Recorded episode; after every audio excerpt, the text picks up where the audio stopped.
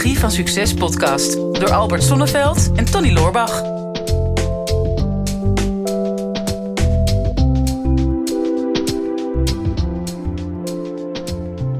Het is altijd leuk met die vragen. Alhoewel, eh, er mogen ook best wel wat meer vragen gesteld worden nog, eh, vind ik, uh, Tony. Want Ja, mensen zijn nog een beetje, bescheiden, hè? Het is Nog. een beetje tam. Dus Ja. eh, lag of aan de vakantie. Of eh, het kan ook zijn dat wij inmiddels alle vragen die eh, ondernemend Nederland had eh, beantwoord hebben. Ik kan me niet voorstellen. Nee, daarom. Dus eh, voel je vrij om vragen te stellen via onze LinkedIn-kanalen of eh, via Instagram. Mhm. En eh, dat heeft eh, Gerard uit eh IJmuiden ook heel goed eh, begrepen. Kijk, want eh, Gerard wel. ja, die, eh, die worstelt met de vraag. eh, hij, is, hij, is, nou, hij overweegt om startend ondernemer te worden. Mhm. Nou, een goede keuze. Ja, je kan ook niet eh, overwegen om gevorderd ondernemer te worden.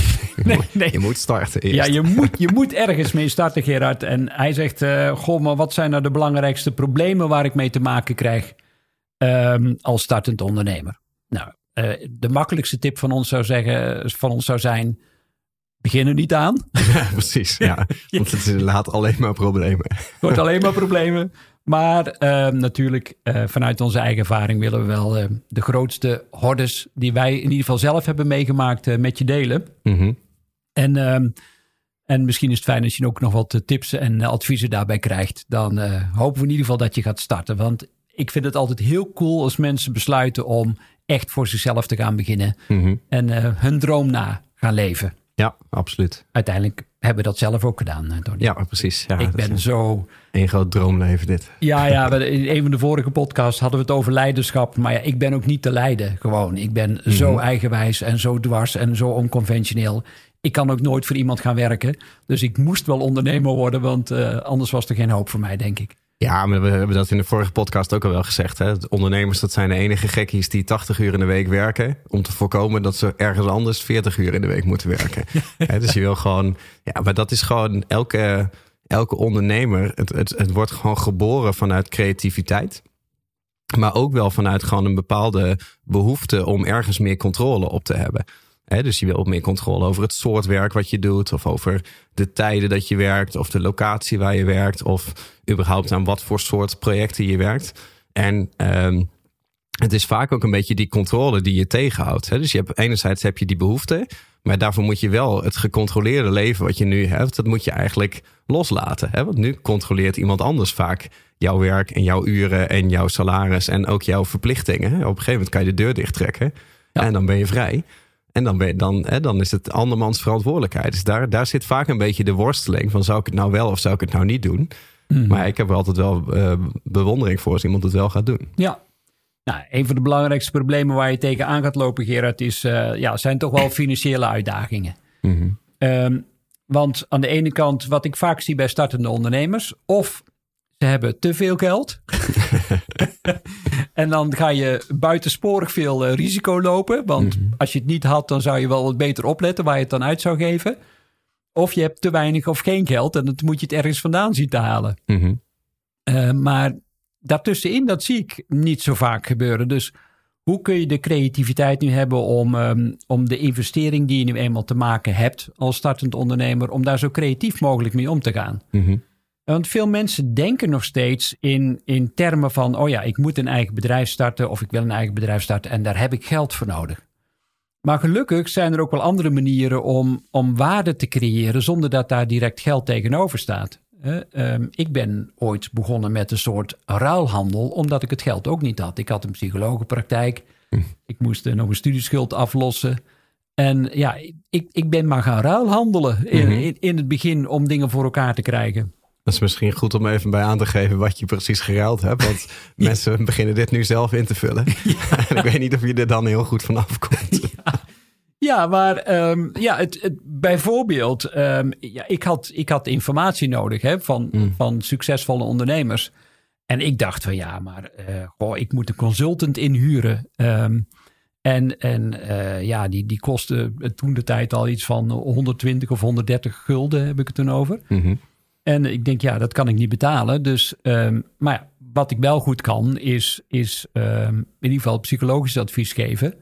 En toen kwam ik een ondernemer tegen bij ons uit het dorp die eh, heel succesvol was. En ehm, een, een kind op, op school had zitten met, eh, met leerproblemen. En toen zei ik van, goh, die sprak ik aan op het schoolplein. Ik zei van, nou, ik heb een eh, manier waarop ik die uh, dyslexie uh, van jouw zoon kan behandelen. Maar ik zou het wel heel leuk, leuk vinden als ik in ruil daarvoor startersadvies van jou krijg als ondernemer. Sta je dan voor open? En zei ja, natuurlijk, is fantastisch. Hij zegt, ja, wat is normaal je uurtarief? Mhm. En nou, toen had ik zijn uurtarief. Ik zeg, wat jouw uurtarief is, is ook mijn uurtarief. En dan kunnen we tegen elkaar wegstrepen. Slim. ja, nou ja, Goed, dus hè, ruilhandel, je, je kunt je creativiteit aanbieden, je kunt uh, ruilen. Er zijn dus meer manieren dan alleen maar geld. Als Mhm. je het uh, als uh, financieel uitdaging ziet om te starten. Mhm. Een ander probleem waar je tegenaan loopt als startend ondernemer is vaak weerstand uit de omgeving. Mhm. Dat wordt nogal eens een keer onderschat. Ja, klopt. Um, maar je wil niet weten, want zeker met ons opleidingsinstituut hebben we veel startende coaches en die krijgen vaak van familie goed bedoelde adviezen. Mhm. Begin niet aan, er zijn er al zoveel. Uh, je, er is geen droog brood in te verdienen. Je kunt je niet onderscheiden. Kortom, de omgeving gaat vaak hun eigen angst projecteren uh, op jou. Mhm. Uh, in de hoop dat je weer teruggaat naar hoe het vroeger was. En dat je je weer normaal gaat gedragen. Want je wordt ook zeker geen ondernemer. Niemand binnen onze familie is ondernemer geworden. Ga maar weer gewoon onder een baas werken. Precies, ga maar weer gewoon normaal doen. Ja. ja. Nou, ik weet niet of jij dat herkent, uh, Tony, maar... Uh... Jawel, ik, ik heb dat toen ook wel gemerkt toen ik ondernemer wer, uh, werd. En dat, en dat bedoel ik helemaal niet vervelend hoor. Maar ik merkte dat mijn ouders toen best wel huiverig waren. En ehm, zeiden daar in principe ook... Ja, wij komen ook niet uit een ondernemersfamilie. Hm. Inmiddels wel, inmiddels is iedereen ondernemer. Maar toen ik begon, nog niet. En ik weet dat mijn ouders ook wel zoiets hadden van... Ja, weet je, je hebt pas één baan gehad... Nu word je ondernemer, je bent nog super jong. Hè? Je kan ook nog heel veel dingen leren. Je kan nog ergens anders uh, kijken in de keuken. En uh, ja, natuurlijk heel erg bang dat, dat ik zou falen. En dat, en dat is niet dat ze verwachten dat ik zou falen, maar dat heeft je omgeving. Heeft gewoon, ja, mensen houden van je, mensen willen je beschermen. Ofwel, ze willen niet dat je faalt, want dat Ja. doet pijn om iemand waar je van Hmm. houdt te zien falen. Ofwel, zonder dat ze het zelf doorhebben, willen ze niet dat je slaagt.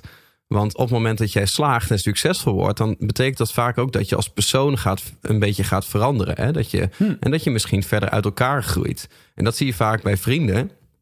Dat je bang bent dat als jouw vrienden succesvol gaan worden, of succesvoller, dat dat een beetje een kloof gaat creëren, waardoor je degene op een gegeven moment kwijtraakt. Dus uh, angst voor falen en angst voor succes zijn daar best wel aanwezig. Ja. Ik kan me herinneren bij mijn ouders toen dat ik ben toen gewoon gaan ondernemen.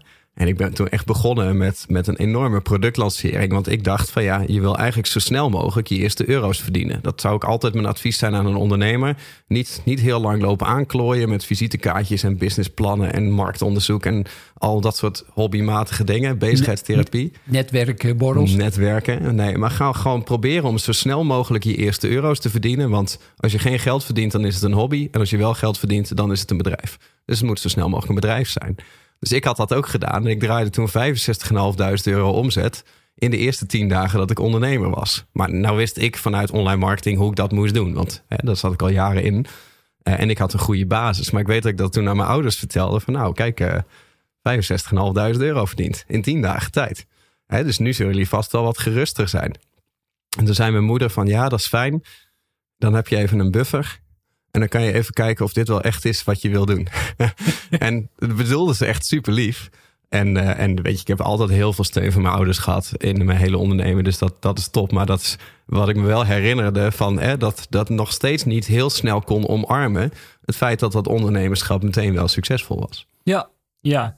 Nou, ik dacht misschien zijn ze ook nog bang dat, dat je een smet op de familie zou uh, werpen. Maar uh, dat Dikke is wel... kans. Ja. Ja, dus nou ja, financiële uitdagingen, weerstand uit de omgeving. Uh, we hebben het al gehad over uh, verlies van vrienden, wat natuurlijk mm -hmm. ook, een, uh, ook een kans is. Ja, en wat is natuurlijk de grootste weerstand? En dat ben je zelf. Mm -hmm. het is, die wordt vaak onderschat, maar er is zoveel stress en twijfel over jezelf. Ben ik, het, ben ik wel goed genoeg? Kan ik het wel? Mm -hmm. um, heb ik de boel wel voldoende onder controle? Um, ja, inderdaad, ga ik het wel redden? Uh, voor hetzelfde geld, dan, dan faal ik. En dan, mm -hmm. nou, dan durf ik nooit meer onder die stoeptegel vandaan te komen. Ja. Dus um, daar zit vaak de grootste worsteling. Wat ik zelf altijd zeg is dat ja, de, de, groei van je bedrijf is erg afhankelijk van de groei van je eigen persoonlijke ontwikkeling. Mm -hmm.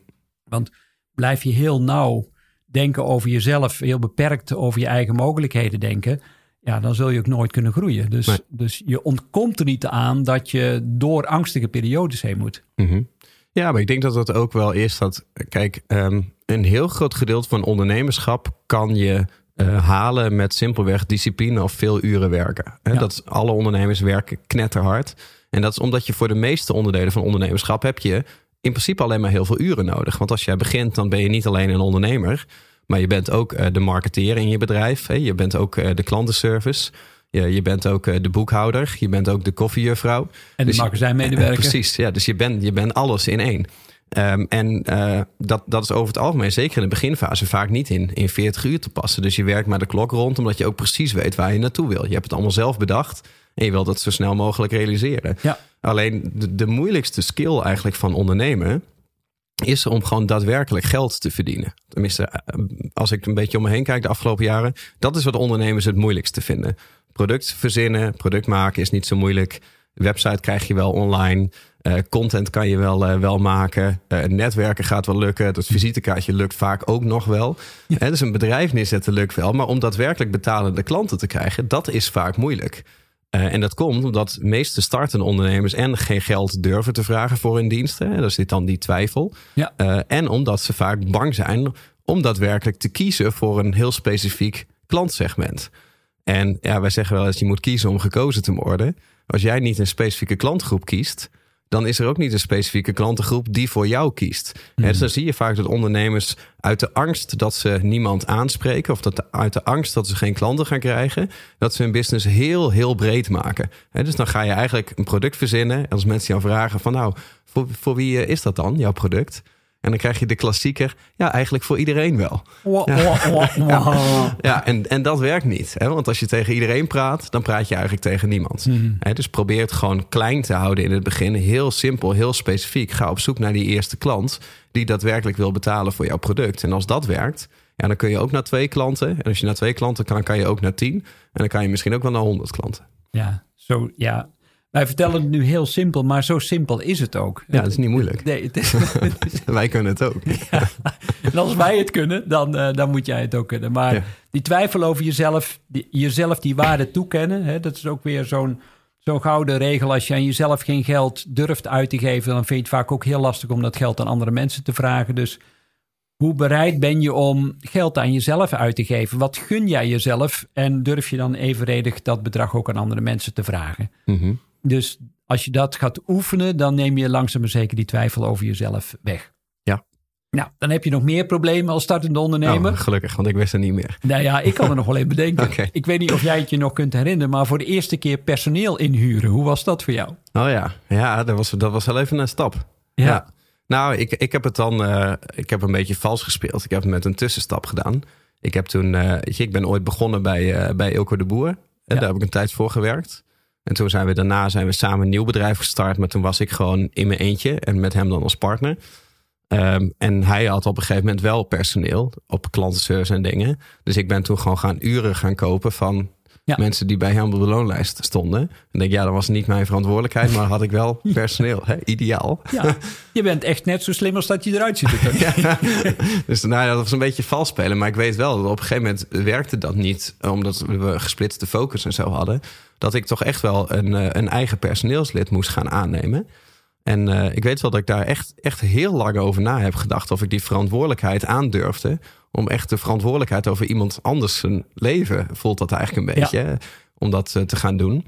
En je hebt zoveel doemscenario's in je hoofd van... oké, straks zit ik aan iemand vast. Wat als er geen inkomen genoeg komt? Hoe ga ik diegene dan betalen? Wat als die zijn werk niet goed doet? Wat als er fouten worden gemaakt? Dat soort dingen.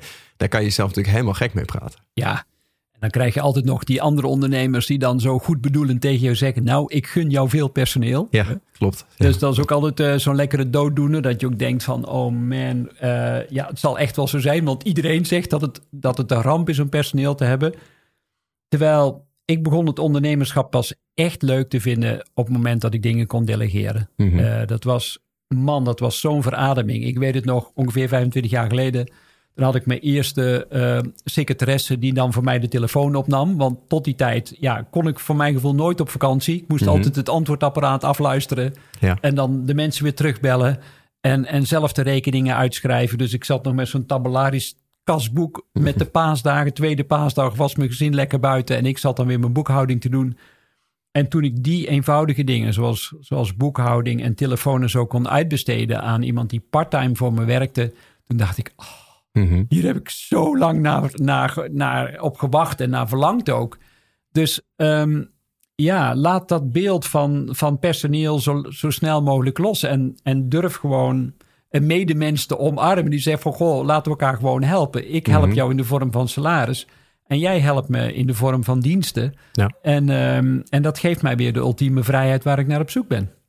Nou ja, maar dat, eigenlijk is dat ook dat is een hele mooie fase. Hè? Dan, dan wordt het eigenlijk voor het eerst een soort van eigenaarschap hè? of ownership op het moment dat je iets gaat uitbesteden. Want dan, dan wordt het voor het eerst groter dan dat je zelf bent. Ja. Ik denk als, jij, als je start, we hebben het daar in de eerdere podcast ook wel eens over gehad, maar is misschien een mooi trappetje.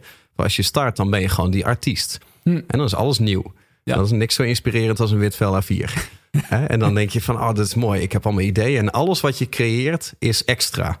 Ja. En dat is een schitterende fase, de artiestfase. En dan is je motto is een beetje van, nou, ik doe het alleen als ik het leuk vind. En dat is, dat is lekker leven.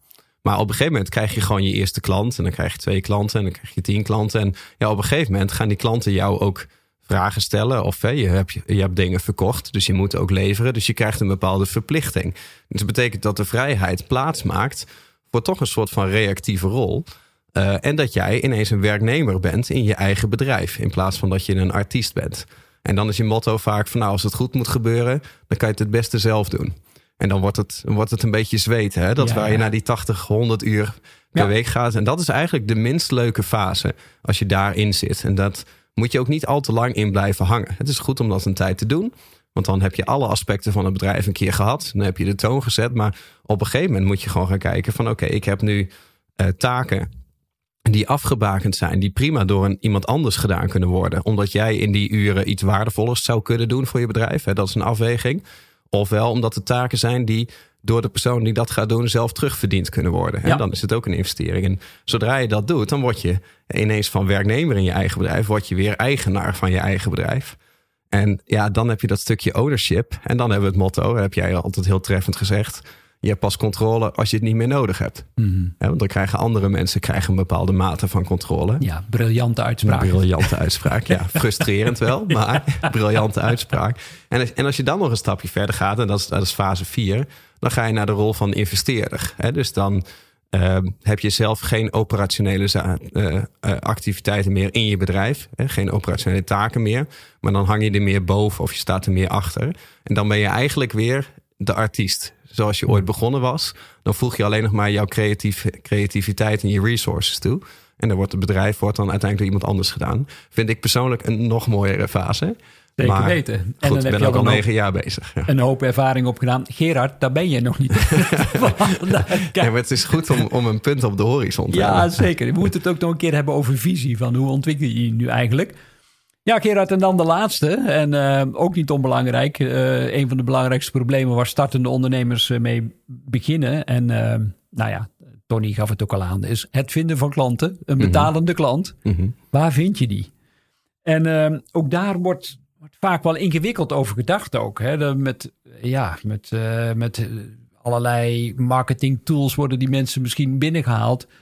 Terwijl als je ook in je directe omgeving kijkt, dan zijn er al mensen die jouw, jouw diensten al willen afnemen of jouw product. En dat misschien omdat ze het jou gunnen. Mhm. Of ehm, nou, er kunnen heel veel redenen zijn waarom dat ze enthousiast zijn over jouw eh, product. Maar je kunt al in je directe omgeving gaan kijken. Maak het niet te groot en niet te ingewikkeld.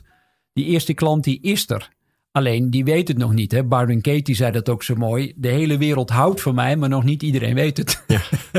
en, en, en zorg dat je zichtbaar wordt. En op het moment dat jij iets gemaakt hebt waar je zelf zo enthousiast over bent dat je denkt: oh, oh ik zou het meteen kopen. Ja, ik heb het zelf gecreëerd, maar ik zou het ook meteen kopen. Mhm. Dan zijn daar mensen voor. Dat, dat kan niet anders. Als jij een pijn oplost in de markt, dan zijn er altijd mensen die bereid zijn om daarvoor te betalen. Ja.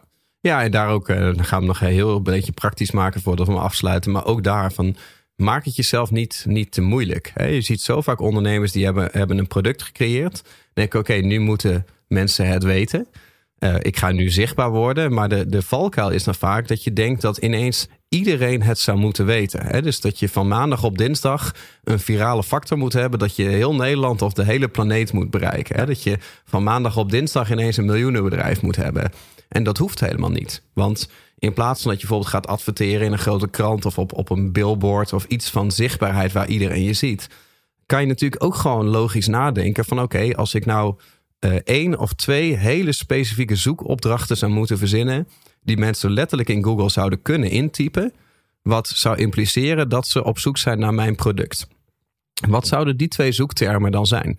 Uh, en zet, zet daar nou gewoon eens een advertentie op. op hè, gewoon één advertentie op één zoekterm. Waarvan je weet van nou mensen die hierop zoeken. Die zijn hoogstwaarschijnlijk daadwerkelijk bereid om mijn product te kopen. Ja. En dan kan je al een succesvol bedrijf hebben. Dan kan je, daarna kan je het gaan opschalen. Gerard, ik hoop dat je hiermee geholpen bent. En alle andere mensen die ook uh, bezig zijn met het starten van een bedrijf. Ik vond het in ieder geval weer een feestje om dit weer even op een rijtje te krijgen. Ja, prachtig feest. Dit is de Psychologie van Succes podcast door Albert Sonneveld en Tony Loorbach. Ja, beste luisteraars, dat was hem alweer voor vandaag. Weer een aflevering voorbij van uh, de Psychologie van Succes. Ik hoop dat je het waardevol hebt gevonden en um, wat je ons dat ook zou willen laten weten. Uh, mocht je nog niet geabonneerd zijn op onze podcast, doe dat dan even. En wat we heel erg tof zouden vinden, is als je ook even een review zou willen achterlaten. We vinden het natuurlijk heel leuk om te horen van jou wat je van de podcast vond, welke inzichten je eruit hebt gehaald en om dat natuurlijk in de review-sectie terug te gaan lezen. Heb je nou een vraag en je zou graag met jouw vraag in de uitzending willen komen? Stel hem dan op eh, de social media. Onze kanalen zijn vooral LinkedIn en natuurlijk Instagram. De beste vragen pakken we eruit en grote kans dat je dan terugkomt in deze podcast.